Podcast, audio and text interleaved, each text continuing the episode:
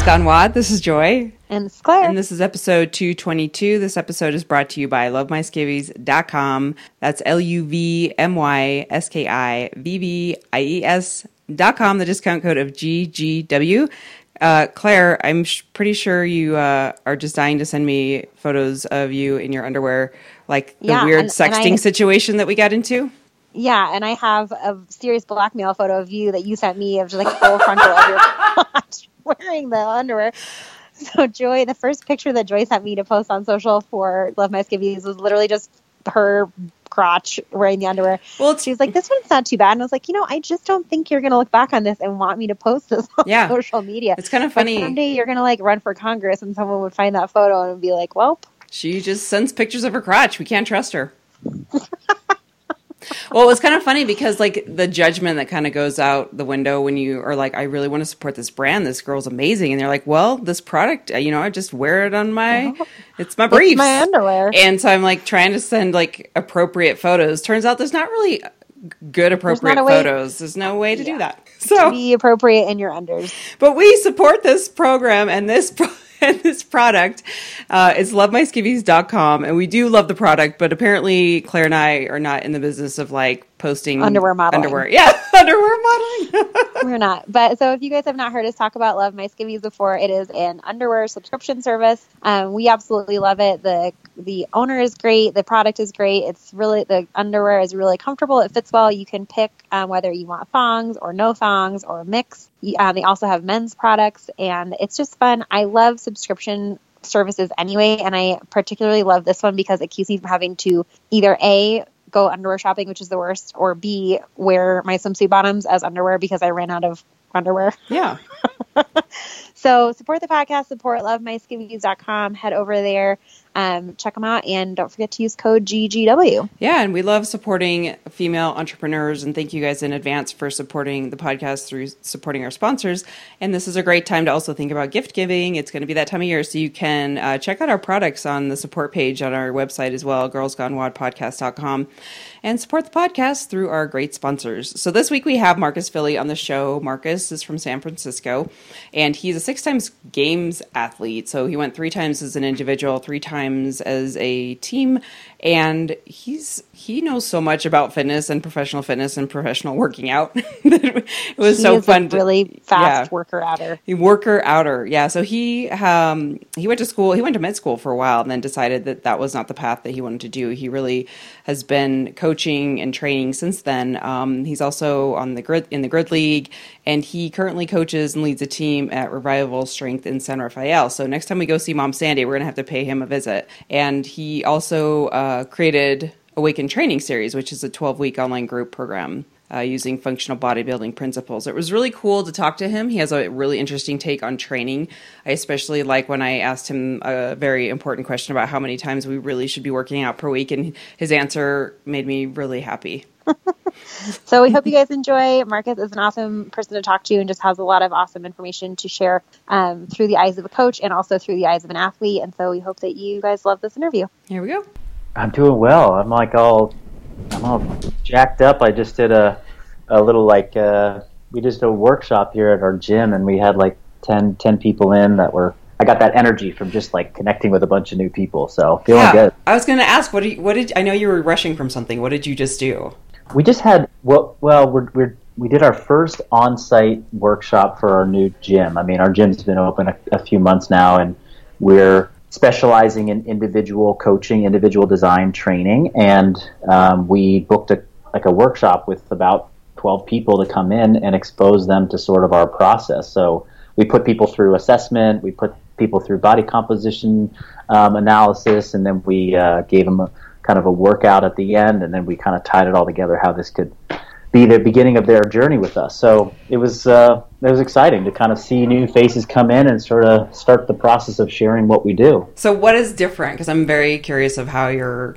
I guess this is a huge change of how It's we're a- approaching it for individual Yeah. training. Can I hold on? Can I take a step back real quick and let you know we're just diving I in? told him. Oh, you did. Okay. Because sometimes we don't want people to like, we don't want you to be like, well, this one person was a huge asshole. and be like, oh, we're recording shit. Go on. Yeah. Um, yeah. So I mean, it is kind of a big departure from where I was at previously and where I think a lot of people are at right now. And uh, you know, the the growing trend of group fitness. Um, we're stepping back to say, hey, we want to take an individual approach to you know training our clients. We saw that I personally saw that uh, there were some people kind of getting missed um, in the group setting. That while it was working for a bunch of people, there was you know outliers, and so our process here is going to be we're going to individualize the experience to every single person that walks in. Everybody's workout, like 100% of people that walk in the door, get a unique training program when they start with us, and that's based on their assessment process that they go through with us initially, where we do strength testing, we do body composition testing, we do consulting with them to truly identify what their goals are. Um, and then, yeah, we try and, you know, maintain a community feel by having, you know, open floor hours where there's five to 10 people training at a time, coaches circulating around to give movement cues. But each person that's on the floor has a specific coach that's writing their program that they meet with once a month to go over their progress. Um, and so they kind of can get the best of, best of both worlds. I imagine people really love that. I mean, the, the, the response so far has been great, and it's sort of uh, eye opening to people like, oh, I didn't know there could be this thing where I get you know a community feel and an, and a one to one experience like I may have gotten with personal training. Yeah, because it's kind of like that personal training feel, but it's you're with other people, which I I think a lot of people, especially that do CrossFit, are really tied to because it's that community Yeah. aspect. Because like working with a personal trainer is great, but then you're just kind of like, well, I'm kind of still left on my own. But Yeah. I feel like you'd have either one or two reactions. One is like, wow, I feel really like I'm getting this personal attention, or you're kind of hesitant because you're like, no, I just want to do the like an hour of cardio day. Like, why don't you just let me do that? Sure, like sure. they think Well, that they know it's best, you know? Yeah. And then there's somebody that's probably like, I want to get that personalized attention, but uh, gosh, I, I can't even imagine trying to afford three days a week of personal training, you know, every month. It's just too much, right? Yeah. So we're sort of finding a, a balance and kind of uh, price point and getting people that attention that they need, and then also allowing them to learn how to do it on their own too. Because um, you know, if if we have a client at the end of six months that can't function without the, their coach there side by side with them every step of the way, then we don't feel like we've really taught them enough, and we've done a disservice to them. They're, what are they going to do in a year when life changes and they have to find something else? They they walk away with no lessons learned, really. Yeah. So I want to Yeah. talk a little bit too about like you you've been an athlete for the majority for pretty much your entire life, and Yeah. you're a games athlete, six times games athlete. Are you planning on going to the games again? Um, that's such a Like, is that a goal of yours? Is that a goal of I got to come up with a good soundbite for that because I get Okay. asked that a lot. Yeah, there, it's definitely a goal of Okay. mine is to compete in, in CrossFit um, at a high level again. Yeah. And then it's, uh, you know, I'm sure we'll go into it, but, you know, it's about managing uh, Sure. the other life factors that will either stand in the way of that or support that. Right. So I my point with this is I you've seen a lot of trends come and go. You've seen just the evolution of I think your goals for your body, for you specifically, being an athlete, um, and then doing CrossFit professionally and being a coach, and I think running the whole gamut of fitness and seeing what works and what doesn't work for yourself and for others. And I think um, what's interesting to me to witness right now is just kind of the, the trends of fitness, and because you've really seen so much of it, uh, what do you think is? I hate to use the term fad, but kind of a fad at this point because um, I'm seeing a lot of things that are out there right now that really you're doing a disservice for people. And I think it's interesting that like if you are outside of the CrossFit world, you see CrossFit in and of itself as kind of a fad, but then within CrossFit, Yep. there are so many things that have have even just in within this microcosm come and gone. You know, whether it's two a days for the average athlete or whether it's um, you know, five fingers or compression shorts or, you know, Yeah, wha- yeah, yeah. whatever. Um, yeah, that's a great question, and I've certainly seen a lot. I- think my training lifespan, I call it 20 years. When I was 13, I went to the gym for the first time, you know, and um, but yeah, I think the trend for the last I don't know five to seven years has been intensity. Got to get intensity. There was you know years of slow, steady state, just do lots of cardio, and then people were like, no, it's got to be high intensity interval training, HIIT, CrossFit, you know, uh, P90X. Uh, you got to go really, really hard and intense. Um, Oh my and god, I forgot really- about P90X. Yeah. Oh yeah, I can't forget about that.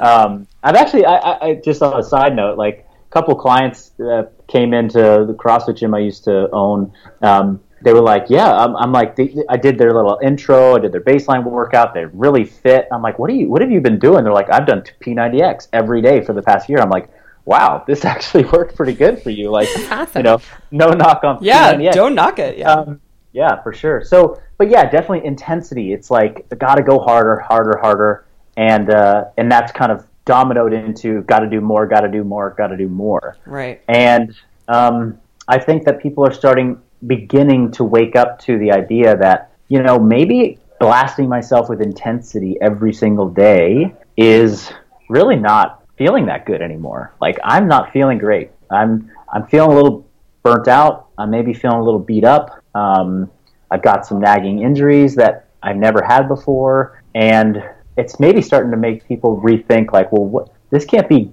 this can't be good, and I don't think I can do this sustainably for a long time at this rate.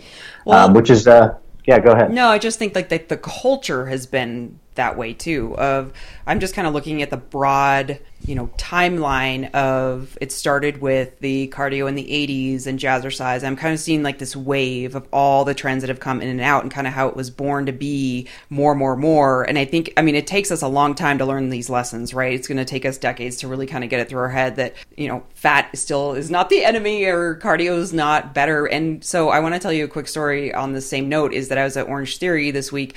Um, my husband and I will do some classes there every once in a blue moon. I just like the variety. And I go there and I, de- I try to keep my mindset outside of the CrossFit mindset. So I'm not there to like go balls to the wall and go hard. I just like go to kind of sweat a little bit and just move and try to feel good. I like how we recently talked to Carl Paoli and he said he likes to work in versus work out, which is so such a Yeah. car, it's a great Carlism. And Yeah, uh, he's like, I like to work in, not work out. So I I'm there, I'm trying to work out, and uh, and I see all these women, especially. I feel like women are victims of this. Uh, on the treadmill 10 minutes before the class starts, trying to run and get more calories, quote unquote, more calories burned. Yeah, yeah, gotta burn more energy. Gotta burn more energy. Calories and- in, calories out, guys. That's yeah, how it works. calories in, calories out. And I was just like, and I'm I'm just watching this, and I'm just getting more and more frustrated as I'm walking at the slowest pace possible before the class starts because I'm like, I'm not going to start till the class starts. Yeah. walking as slow as possible, just kind of getting in the mindset of just being like, I'm just moving, I'm just enjoying.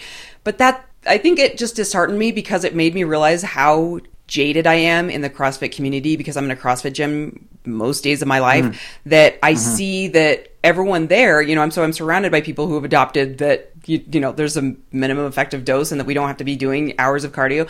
Um, that watching that made me so sad that that still exists and it's going to exist. And i think that we're going to have to work really hard to undo the damage of like more is better and go run 10 marathons a year. And and that whole piece is just it's hard. So i just i Yeah, want to i guess i want to talk true. about that of like you know what's how can we keep chipping away at this and get people to understand? And i guess um on that same note is more of just a trust in coaches to say look just try this way. Just try backing off a little bit or just try this way of working out. And you don't have to go seven days a week all Mm, yeah.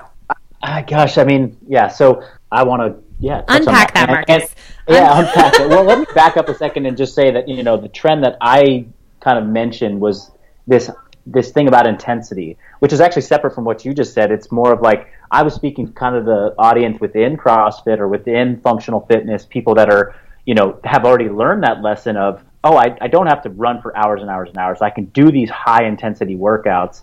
And even within that group, they started to kind of like kind of blend those two philosophies together. I got to do high intensity, and then I got to do more of that high intensity and Oh, more of that, yeah. more of that. And I think that's that's a trend certainly with the growth of the sport of CrossFit, where Sure. where athletes within the sport are training, you know, r- ridiculous amount of hours a day, tons of volume of training, and that's kind of trickling down to sort of general population. People are like, oh, it is so and so trains. Yeah, so that was one topic. But to your point, um, that is still something that needs to. Uh, yeah, there's there's there's a lot of chipping away that still needs to be done there, and I am biased in this, and I already described kind of the the, the way that we're going about kind of bringing these me- this message to our clients. Um, but I, I do think that there has to be more coach to client connection, right? You, you talked about trusting more on the coach. Yep. Um, to kind of really learn the lessons that, that are out there, the truth behind how do you change your body composition, the truth behind how do you maintain fitness, the truth behind not needing to do the calories in, calories out equation all the time. That's not really the answer. And there are coaches out there that have the knowledge, but they're not getting direct contact with their clients.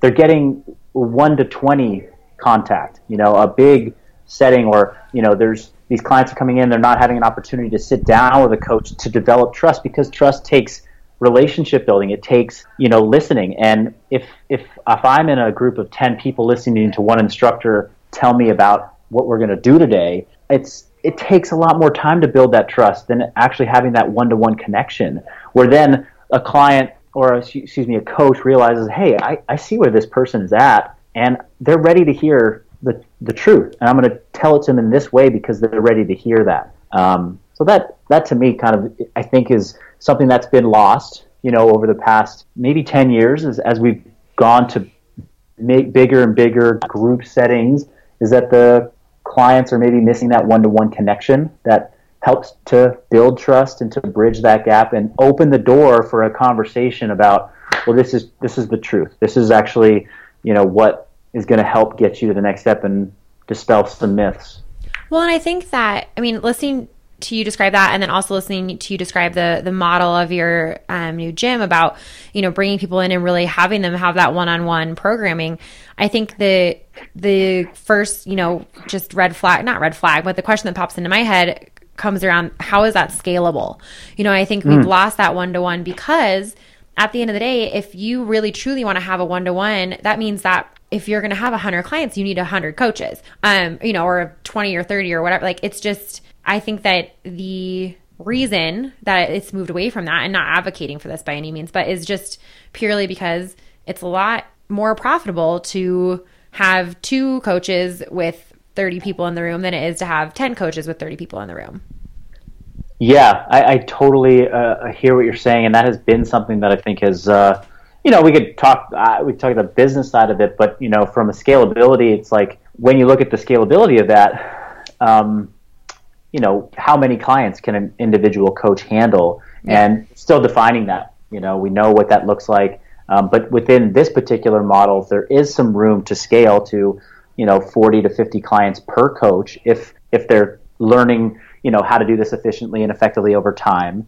Um, but then on the flip side, it's like, yeah, there are some of those situations where, you know, in order to scale, we've got one to two owners and 150 clients. Um, but then at the, you know, there's people that are on the floor coaching day in and day out, and they're kind of group fitness coaches, and oftentimes they lose out in the scalability kind of conversation because the business is scaling, the owners are doing really well, the coaches that are on the floor delivering the fitness, you know, classes don't have an opportunity to make a career out of it. Mm-hmm. Um, and so that was a big reason why I kind of got on board with this philosophy too, is because under this philosophy, it's yeah, it's going to deliver something, in my opinion, more individualized to the client, and it gives the coaches that work within the system an opportunity to truly build, you know, a career where they can actually have clients of their own and you know make those one-to-one connections and actually you know sustain themselves and make a good living and you know do this for many many years rather than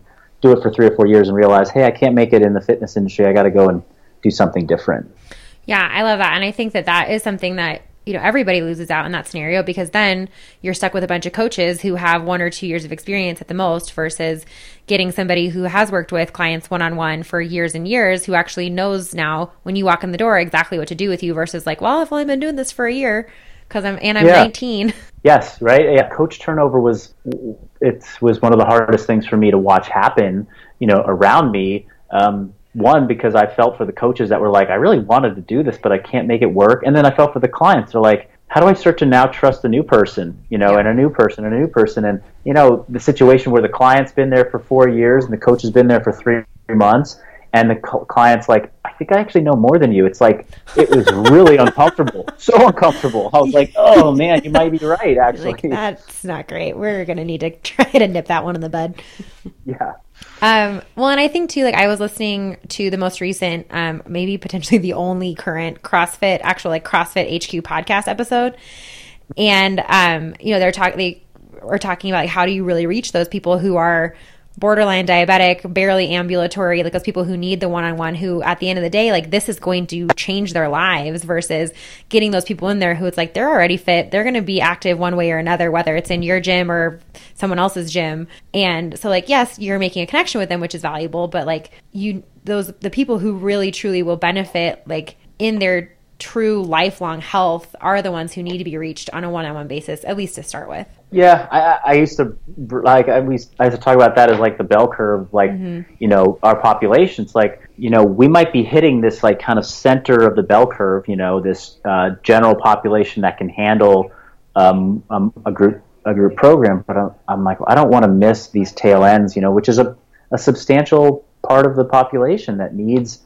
um, to be reached perhaps initially and perhaps ongoing in a one-to-one manner for them to really get that benefit. And I, I had a background in medical sciences, so I went to medical school when I was, you know, my early 20s uh, on the path to become a doctor. And you know, I, I, I mean, part of the big reason I went was not because I knew I wanted to practice a certain type of medicine. I, I actually always knew I wanted to do kind of health, wellness, longevity, uh, you know, actually fitness and nutrition type stuff.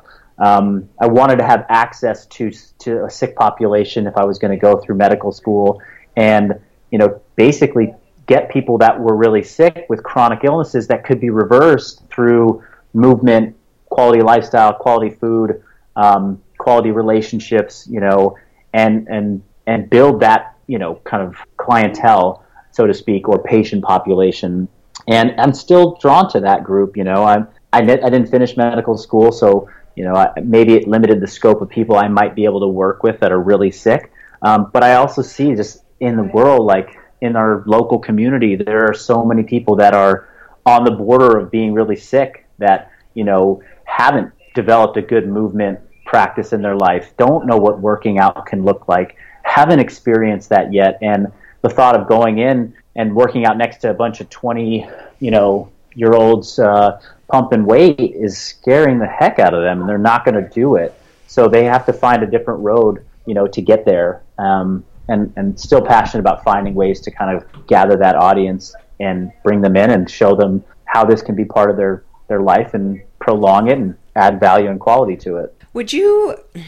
This might sound a little like extreme, but would you agree, or what are your thoughts about people who do too much? As far as I mean, it's just the opposite side of the pendulum. You're either not working out or you're working out so much that your body's breaking down. Like what's worse? Yeah. what's worse? uh, my my coach and one of my mentors, he actually wrote uh, an article recently, a little post, and he drew um, this wellness sickness continuum curve, which was really interesting. And it's it's a way I think about this. It's like you know you start out sick, okay, and because you're because you're you don't move and you're sedentary and you eat poor diet, you start to get fit. All right, because you start to add these principles in by doing a little bit more exercise, and then there's a point at which you start to add too much in, and you start to swing back towards the sickness side of the continuum. It's like and and he's always told me, and and I know this from being a competitive elite level, you know, uh, CrossFit athlete that when I'm at my peak physical shape for the sport, I'm pretty sick you know, I'm I, I have overuse injuries. You know, if you took blood panels of me when I'm about ready to compete for the CrossFit Games, my testosterone levels are like th- like through the floor. Yeah, they're like yeah. non-existent. My adrenals are overworked and stressed. I would I mean I haven't done the labs that close, but I mean I would probably wonder if my liver enzymes are functioning well. You know, I'm just I'm pushing my body so much for a specific purpose that it does, you know, end up back in the sickness category in some in some respects. Yes, I have more like function, like I can do more reps of things, and I can, you know, I have great work capacity. Um, and you know, when I'm not working out, I'm I'm wanting to sit around a lot because I'm tired. You know, I've just yeah. that's all. You know, so I don't know if one is better than the other. I certainly know that w- without, yeah, without the experience of getting in really good shape, you may not. Uh, you may not ever know what that what that middle ground can look like, but So Yeah, the reason, yeah, the reason I asked that too is because you came from that. You you know what it's like to be a professional CrossFit athlete, and Mm-hmm. I think what I want to talk a little bit about too is just telling the audience and advising the audience, and I'm talking for myself too, to remind ourselves that we are not professional CrossFit Games athletes. I feel like the sport has become something that we feel is attainable because in the past, when it was first starting, everyone felt like they could go to the games. Hmm. And we are comparing ourselves to the professional athletes on Instagram. So everything hmm. that they do, we feel like, well, I want to get to that point and or we should work that hard. Yeah. So I think that it's very important for anything that you do, whether it's CrossFit or I don't care, but to stop comparing and feeling like, well, I I have to go crush a PR deadlift today because so and so did. Um, where we're we're not listening to our bodies anymore, and Yeah, that to me yeah. is really frustrating. Yeah, I think to to your point, it's um when you look at anybody that's doing something to like the highest degree, um, you know, the stuff that actually gets portrayed in like social media or in you know mainstream media, you know, is the flashy like the workouts. Like you see these people doing these crazy, incredible workouts, and you aspire to do that because they're games level athletes. And maybe what's not getting shown is you want to be a games level athlete, you got to be recovering just as hard. You know, like how much sleep are these people getting? How much are they eating? How, what is the you know their full scope of their life look like in order to allow them to do that? And you know, your average everyday person who's got you know work, uh, career, maybe family, other things that are kind of going on, and they can't sleep ten hours a day.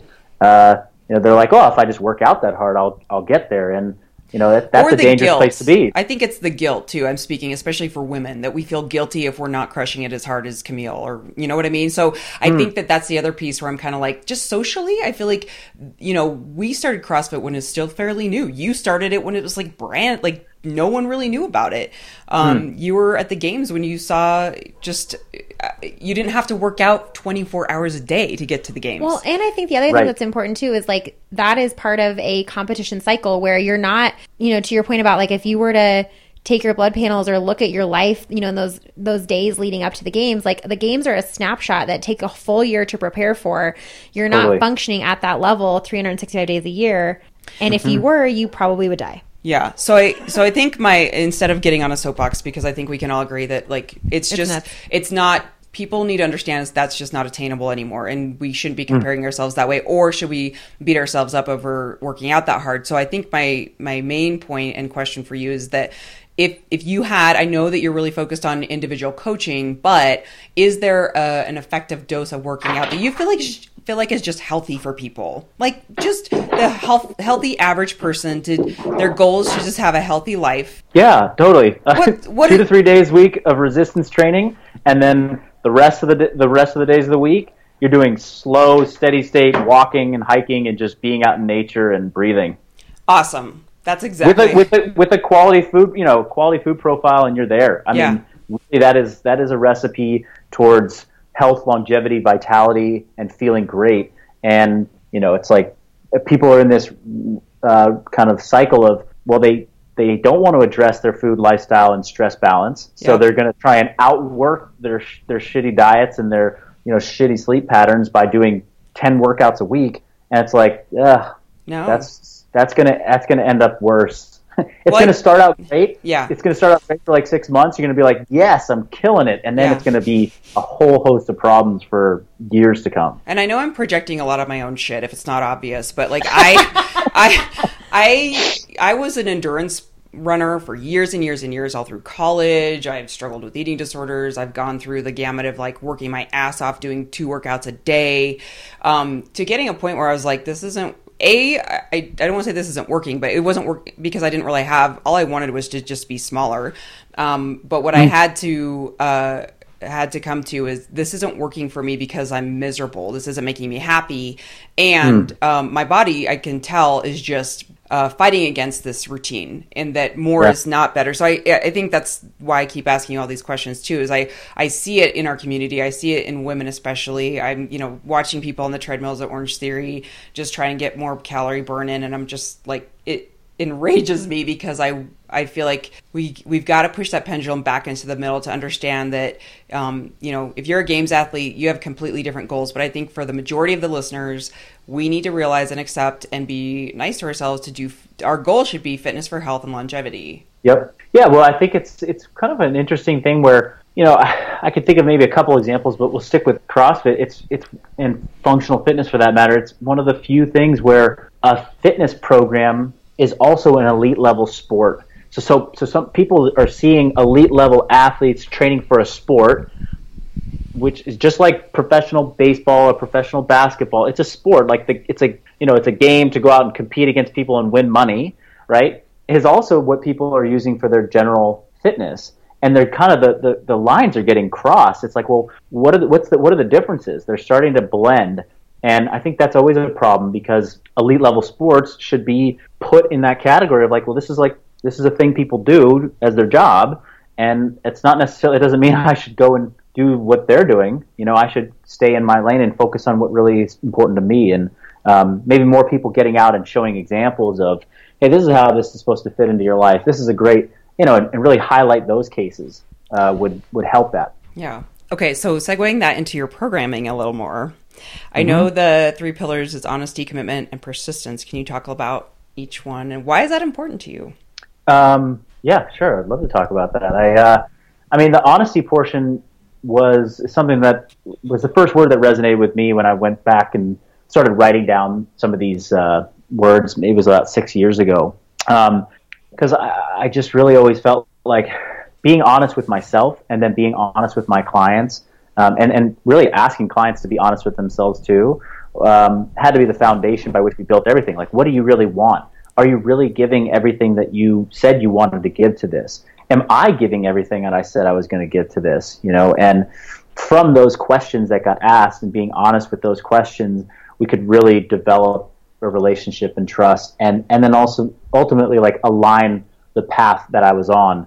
Um, and that went back to like when I was, you know, pursuing med- medical school. Like I ran into some issues with that at you know my early 20s where I I dropped out. I was super depressed and and super um, confused about where I was at, you know, in my life and why I was pursuing something like this. And it, and it really stemmed from me just not being honest with myself, just kind of following somebody else's path that they had laid out for me. Like, hey, you should be a doctor. You're going to be great. You're going to be just like your dad. Like, you know, you have a family of physicians. You're going to be a great doctor.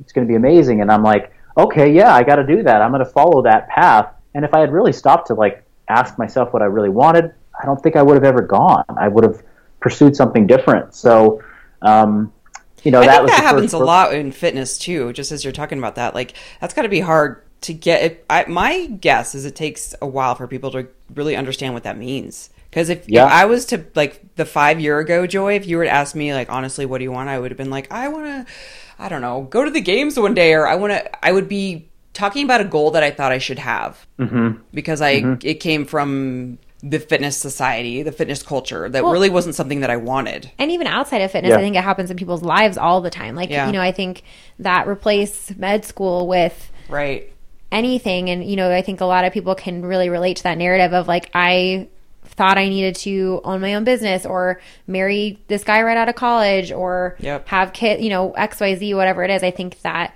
um especially in your kind of early and mid 20s it's really hard to yeah. to know and really even know what being honest with yourself looks like but um I and it's something that has to come you have to come back to all the time too. all the time. Oh all my gosh like, that's such a good point. another great example is like just a couple of years ago you know the 2015 CrossFit Games season I didn't compete. I took a, a year off. Mm-hmm. and I, this was on the this was coming on the tails of five years making it to the games in a row. Wow. And so I was basically in this like I'm, I got to train for the games. I got to go to the games. That's what I do. This is what people expect of me. I'm just in the process.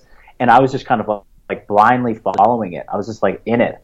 And I was pretty miserable. I was like, I don't even know if I want to be doing this. I, I was like mid off season and every day in the gym, I'm like, why am I doing this? Why am I like, in the, you know, three, two, one, go. I'm five minutes into a workout. I'm like, do I even want to be doing this? and I, I really had to like say like, why the heck are you in this right now? Yeah. And it was really those kind of deeper questions I started asking that like drove me to say, I'm taking, I'm, I'm, I'm out. I'm not competing this year. I and it wasn't going to take that. a year off. Yeah. It wasn't. I didn't say I'm going to take a year off. I said I'm done, and I'm not coming back until my heart is like, yeah, I want to be doing this again. I so, love that you said that, and also how hard that must have been because when you put so much energy into something and then realize that you like, I don't want to do this anymore, you feel like you're like, no, I just got to I push just like through. wasted. I mean, did you feel Yeah. like, man, I just wasted the last five years if I'm not going to keep moving forward on this? I actually didn't have that experience. I mean, the wasted thing I've had before, feeling like, oh, maybe I put my energy in the wrong place. Mm-hmm. Um, the part was that I struggled with, which I also think people struggle with, is who am I going to be if I'm not doing this thing? Yes. That- Right? Yeah, the identity. and that yeah. was the biggest. That was the biggest thing. I'm like, I've been an athlete in this sport. I'm also a coach. If I suddenly drop the athlete thing, are people even going to recognize me as a coach? Are people going to? Re- I mean, I, I I struggle with that big time. Like maybe I'm going to just be insignificant, and I, I'm not going to have a, an identity. And uh, that was more of a struggle for me. And that was also a struggle leaving medical school. I was like, shoot, I'm I've been this student for so long that's been on this path to become a doctor, and and now I'm like back home living with my parents, and I don't I work as a barista at Peet's Coffee. like I don't have anything I'm really doing. We Yeah. talked to Um, or at least that was that was kind of the shift in my brain, what I thought. we talked to Rory Zambard recently, and she had a similar thing when it was like she got really injured, and it was had those same conversations in her head of like, if I'm not a competitive CrossFit athlete, then like, who am I? yeah. Hmm. Yeah, yeah, yeah. I feel like I, but but once again, I think you can kind of. Re- it's such a relatable thing, even if you have never It's- been like a yeah. professional athlete. I think Yeah. so many people have gone through things where it's like you wake up one day and you're like, "Why the crap am I doing this?" But who am I if I'm not doing it? Yeah. It's like Yeah. we, we so badly want to identify with something and be known for something and like have that predictability and like but then you have to really be honest with yourself and I love that you said it's an ongoing thing too because it is okay for that to change and I think a lot of people feel stuck in whatever areas of their life feeling that they can't change because they put such and such time into this and give it would be seen as giving up where you're you're not seeing it as giving up you're like wow I just really did this for so long and I had so much passion towards it but now this is just changing and I'm going to move on to something else and use that experience to launch me into the next great thing which is you know now here you are Yeah, completely. Yeah. So yeah, but but to, and to get back to the honesty, commitment, persistence thing, I, I uh, the next word in there, the commitment part. You know, I also tell people like you can't just be like re-asking the question every day. It's like, I, oh, what do I want to do today? Like, what's the thing I really want to do today? It's you know, we go, we periodically ask that, and then once we say this is what I want, we create a plan and stick to it for a period of time. You know, and that's something that I have gotten fitness has taught me is that by sticking to programs, whether they're the perfect program or not the perfect program, but to truly engage and invest in it and say, I'm going to do this thing 100% of the, you know, 100% of the way. I'm going to hit every one of my meals that I'm supposed to hit. I'm going to work out every one of my workouts that I'm supposed to hit. I'm truly going to commit. That's how we learn and that's how we grow. Or that's how I have learned and I've grown as a person. Um, not by being inconsistent, but by being really consistent. And so the commitment part is, uh, you know, the other really important, you know, piece to the puzzle is like once you really nail down like this is what you want or this is what you think you want right now, then commit to a process around it to see, you know, what the outcome can be, and then be able to come back to the conversation around was this really what I wanted and did this really fulfill me? Um, so commitment was a huge part for me, and, and that's something that you know really resonates with clients when they hear it's like yeah they people know like you got to commit to something if you're going to see results. Um, and then lastly, persistence was uh, I've never gone through any process, commitment process, anything that took time that was like easy going from the beginning to the end. You know, there's always been obstacles. There's always been t- t- periods of time where doubt has crept in, fear has crept in. Um, you know, that's going to regionals in 2013 as the first time I was an individual athlete and just being so scared and just being like, gosh, I, I committed to this process. I told myself I'm going to make it through the weekend no matter what, as terrified as I was. You know, there were super low points in the weekend where I was like, I, and I needed to have like this, and I needed something to pull me through and, you know, persist through that, th- those times to get to the end of the weekend where it was like, it was all worth it, you know, and I really actually learned something, uh, about myself and, and got a new, another opportunity to go, you know, and compete, um, at the CrossFit games as an individual athlete. I I like that those things go together because I do think something um, that can come up for people, and I think this comes up also with diet, is when people are like, well, if I truly just do, what, you know, if you think about like honesty, Yeah. the honesty piece is like, well, if I only do what I want to do, then what I want is to go lay on the couch and eat pizza. And, you know, and so it's like if I, if you only focus on that, um, kind of like, well, be honest with yourself, what is it that you want? Mm-hmm. Um, you know, I think what you're talking about is sort of a, a, second layer of honesty where it's like, okay, on on its face, obviously we all just want to lay on the couch and eat pizza. Maybe not all of us, but most of us probably. And but the second layer to that is like, okay, if that's great, but if you're actually really being honest with yourself, is that really the person you want to be? And like take it down to that second layer of is this just a, a you know a moment of fear or of you know questioning or is it truly like no if i'm really being honest with myself this is no longer the person i want to be or the thing that i want to do. Um, but you have to go through persisting through a couple of days or weeks or you know months of waking up and asking yourself that question sometimes to get to the point where you're like, okay, no, this has come up enough now where if I'm being honest with myself, I need to pay attention to these questions. I'm not just tired or I'm not just, yeah, you know, whatever. Well, and, and to bring it full circle back to some of the things we are talking about before about having coaches that you trust, you know, it's it's it's almost impossible to go through this per, honesty, commitment, persistence process on your own because you have those moments where you're just like, oh my god, maybe I don't even want to be doing this. And it's like you got to like reason with yourself and have your own. You know, it's like having somebody there to be able to hear you when you're at your like rational state at mm-hmm. the beginning when it's not hard and you're setting goals and then for somebody to be there to hear you at the 8 week mark when they when when they're anticipating it getting hard then they hear you talking about it getting hard and then they hear you say oh I want to make a change because it's hard you know that coach can step in and be like no this is remember what you committed to and what you wanted back you know, when we sat down and it's supposed to be hard right now. And I have this with my clients a lot, especially the people that are like, I want to train, you know, for a sport. And let's say they're doing the CrossFit Open, you know, and it's, uh, it's November and they're like, man, this is a really tough time. Tra- like a,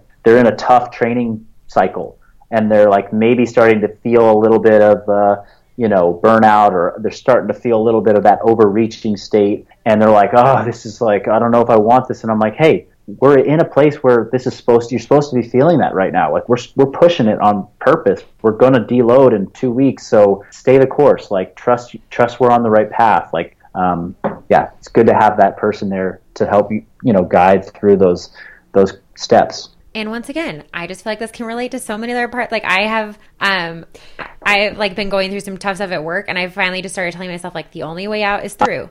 Like you got to just stick with it because if you jump off the cart now, like there's just to be the next time that this comes up. What are you to do? You you have to yeah, yeah. Those are great. Alanis. I love that statement. It is the only way. The only way is through. And I. There's a great I, Alanis Morissette song that she says those lyrics, and that's. Ugh, the, I can't stand yeah, Alanis I'm gonna, Morissette. I'm going to go ahead and play that for you. Uh, it's a great. It's a great song. I don't like that. I don't like sure. her. I'm a child of the '90s. Nope.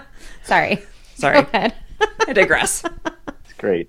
I love it. Yeah. So okay, wrapping up too, because we have about ten minutes left. I do want to talk a little bit about when you were competing in the CrossFit Games, and um, I imagine when you first started, so the first year, think back to the first year you competed in the CrossFit Games, and how much of the volume of training did you have to add to keep up as it, I mean, it was just blowing up. I can't imagine being a competitive athlete and just continuing to have to keep up at that pace. Yeah. Or am I just, well, or am well, I just imagining that? No, you're not imagining it. I mean, I, I feel like I followed the right path for me, which was three years of team, three years of individual, mm-hmm. because the jump from team to individual when I made it was massive, you know, and it was like I, I was fortunate to have a couple years of training experience underneath my belt before I took on that, you know, that task of being okay, it's just me, not six people trying to do the same amount of work. Um, but yeah, in 2010, it was like, uh, you know, I probably, I, I don't think I was doing double days yet. I think I would like, like right when we were getting close to like the games, like me and my team, we would do maybe a couple double days, but it was like come in, do a training session. It might last two hours, but that was it. And then, um, you know, fast forward to training for 2016 games, training three times a day, every day, seven days a week for that pr- pretty much um, for like three or four months in a row. And, you know, a huge growth in the sport really over the six or seven years that I was, you know, in it. Um, basically arrived at this place where I was like, okay, yeah, this is totally professional sport. Like you have to dedicate full time to it. And the years of being like, you know, working another job and, you know, having all this other stuff going on in your life and still being at the peak of the sport is, or maybe gone. And um, Yeah. yeah, so just I mean, which is kind of the way it should probably go. And I think you brought it up earlier. It's like people see CrossFit athletes and you know they want to aspire to do what they do, um, and just starting to really realize that like it's what they're doing requires a massive amount of time and energy and commitment. And you know, for some, they're able to do it and support themselves as like with a you know for a living, and others are sacrificing pretty much everything in their life to try and make it. Um, meaning they can't hold down a really you know great job or start to develop their career. They can't really get in into in uh, relationships, you know, with uh, significant others if they want to develop that part of their life. Like they just don't have time to meet new people, or they're not able to dedicate to their partner the way that they, you know, they should be able to. Um, and it's it's a lot. So yeah, I see I see certainly the huge volume increase that's happened, and and then how it's impacted people's lives and and who can make it in the sport and and really who can't. I'm just I'm just curious of I, I mean this is more of an extreme with football players but like football players when they're like 50 60 and they have their bodies are just beat up. Yeah, or they have like horrible brain injuries and I'm just like I hope people are careful and think long term you know especially when they're competing or recovering properly because man CrossFit is no joke and to do it professionally now I see that. Like would you agree Marcus? Like you cannot have a life outside of CrossFit if you're a games athlete now yeah, it's really hard. I mean, if um, Like, the one exception minimal. is somebody who's already yeah, but the one the exceptions are the people that have been doing it for five like for ten years, Sure. who have built up this mass. Like, Sure. uh, take Chris Spealler as an example. You know, he is he had a hugely successful competitive CrossFit career.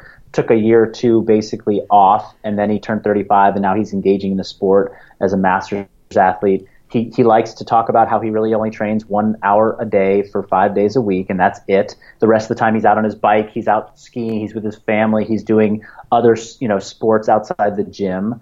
Um, yeah, he can do that because he put in thousands and thousands of hours of training before, and he can still run a successful business because of that. But if you're starting and you're like, oh, what's this CrossFit thing? Oh, it's cool. I'm gonna try get into it.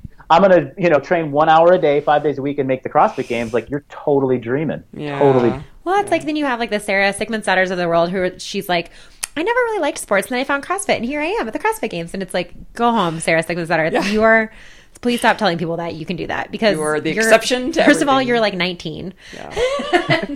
and Yeah. yeah, it's just And if you dig deeper into that story, just like the Mat Yeah. Fraser, you know, it's like look at their they, they didn't like sports, but like they were super active. You know, big training background. You know, she grew up in a culture where sporting is huge, um, and Right. then then she was able to dedicate the necessary and requisite amount of time to grow in the sport. And and then there's of course genetic freaks too that really can climb the ranks super right. fast. It's not like So, she like hung up her not discount mathlete jacket and then picked up a barbell.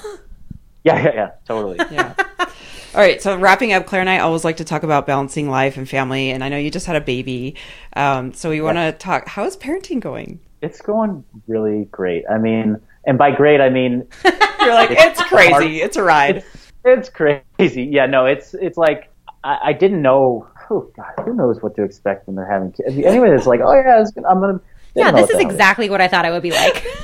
Yeah, um, it's been crazy, like a total wild ride, and it has forced me to grow so much faster than I would have ever. You know, it's like accelerate your, you know, your growth curve in, in a lot of areas. So um, I would say, I mean, I'm so we're so lucky, and I'm so happy with our baby. And the first three months were hell, and then she started to sleep a little bit better, and then they got you know less than hell and a lot more enjoyable. Um, and she's in a super sweet stage right now. Uh, but but it's certainly been a- a How old is she now? challenge. She's she turned seven months this week, so she's Fun. on the way. Um, but yeah, the the biggest, the hardest part of it has been, uh, you know, finding my my wife in the process and making sure we stay connected. And you know, we had such grand visions of like how we were going to parent together and stay connected and put us put ourselves first. Like, okay, we have to have a strong relationship first before we, you know, we're not going to make this just about our baby and we still believe in those things. And it was like, whoa, this is really hard, really Yeah. hard to even know where in a day we're going to connect. Yeah. Uh, like all plans go out the window the second it actually comes to. Well, and I love those people who are like, we're gonna have a baby and they're gonna like adapt to our lifestyle. We're not Yeah. gonna change our lives around. I'm like, good luck with that. I have an almost two year old and I can um, very much relate to that early the first couple of months where you're just like, is there even anybody in there? Like this is just a needy potato sack that I know. and then when they get a little bit older, it becomes a lot more gratifying very quickly when they can like smile at you. You're like, hey, Yeah. I am I the most the important first person time, in the world. the first day that she laughed Ah. when I did something to her, and I was like, "Oh, what? Like, wait a minute! You just wait a minute. Let's do that again. Let me see if I can replicate." And I just like, was like, I think it was like me nuzzling my chin near her neck, and she was laughing, and I I videotaped it, and it was like I watched that video every day Yeah. for like four or five weeks. I was like, "This is the great. Okay, this is why we did this." Right? Ah, That's so funny. We did the exact same thing the first time Miles laughed. It was like, get it on video. We're sending it to everyone we know. Yeah. We're like watching it all hours of the day. And everyone's like, cool, your kid laughed like one chuckle. I'm like, no, you don't understand. You understand. don't understand. It's like Yeah, you don't. No, you don't understand. there's like two way interaction going on right now. Yeah. Ah, there- yeah. but certainly, certainly the balance has been um, different for me. And, and the question you started out with, or one of the earlier questions, was, "Are you going to ever compete again at the CrossFit Games? Is that a goal?" Yeah. Well, I'm, you know, I'm very realistic and honest with myself about what it takes to to get to the CrossFit Games. And you know, having a baby and introducing that into our life has really changed what is possible for me in, in the way of like dedicating to training you know, and, and also running a business and, and trying to be a father and a husband. So uh, that that has definitely uh, made me rethink, you know, well, how, what's it going to look like to be a competitor in this sport? And I know there's other dads that are out there that are doing really well in CrossFit, um, and moms that are doing really well in CrossFit at, at the competitive level. Um, and everybody's different, so I, I don't know how I'm going to kind of balance that next part of my life, and so that that'll be a big uh, question mark and something to explore and learn about in the years to come. So then, kind of jumping off of that last last question because we do want to wrap up and and be uh, you know respectful of your Sunday afternoon here, but um, you, you know knowing that your focus is changing and knowing that you know that obviously priorities are now very different than they were seven and a half months ago. Um, can you just talk a little bit about, you know, we know you just re- recently opened up a new gym and you're getting into um, this functional bodybuilding program. And I, um, you know, I feel bad that we haven't even really touched on that programming yet, apart from your, your main pillars, because that's kind of your focus right now. But can you talk a little bit about that and what your goal is with that program and how, um, how you're hoping to grow it? Um, yeah, th- uh, thanks for bringing that that topic up. Um, for me, you know, starting a business was about aligning with my, you know, individual coaching kind of uh, beliefs, core beliefs, and core values, and we want to continue to grow that um, as much as we can for the coaches that are dedicated and involved.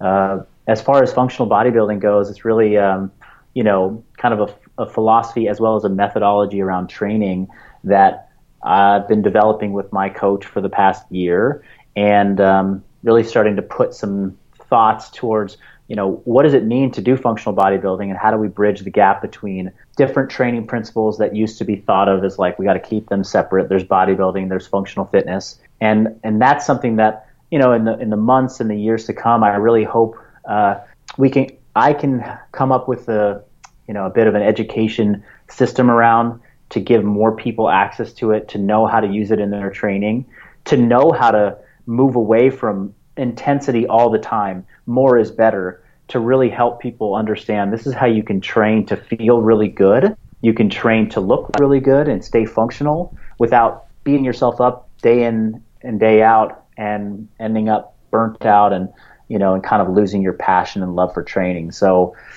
uh, yeah, I would say that that's kind of the, the core message that we're trying to you you know spread with functional bodybuilding is you know feel good again, look good, and regain your passion and love for training by uh, you know combining some principles that really work well for somebody who's not going to dedicate 30 hours a week to their training. Yeah.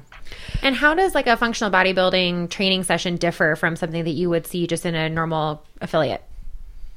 Yeah, I think th- there's a, there's a bit more of an emphasis on um, you know well the movement selection we're trying to expand a lot. So you know outside of your, your typical exercises that you might see on a day to day basis in an affiliate where barbells are kind of a mainstay. Um, we're using a lot more dumbbell training, kettlebell training, unilateral, uh, single arm, single leg work, um, introducing more concepts around training, uh, excuse me, lifting tempos. So lifting, you know, with uh, slower, controlled pauses, things like that to help people connect um, mind and muscle in a way that, you know, when we're moving fast and we're moving against the clock, we can lose. Um, and then uh, just probably using those core, you know, exercise prescription principles to help manage people's intensity so that you finish a workout, you're going to feel like you did a lot of work and that, you know, you're sweaty and that your muscles have been fatigued, but you're not necessarily going to have to like deal with that like lactic acid, you know, uh, kind of pain and suffering that might happen if you're, you know, racing against a, a seven minute clock uh, day in day out. So, where's the best place that people can find you right now on social or websites?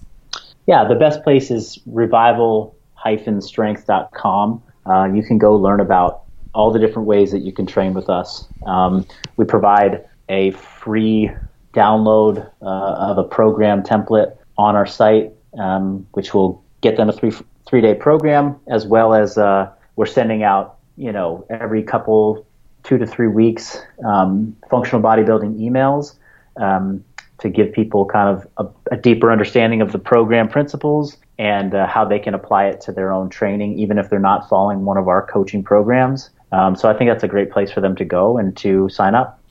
And I have to say, you're in uh, the Bay Area, right? That's right. Yeah. So uh, our we call her our CrossFit mom. She's our lawyer podcast for the mom. podcast slash BFF. She's the best, and we call her Mom Sandy. And so she lives in Marin, and so oh, really? we're gonna have to like connect her with you and just go say hi. And or we often have plenty of trips to go see her, and we'll have to come see you for sure. Oh, would love to have you out here. She's oh. the best. Yeah.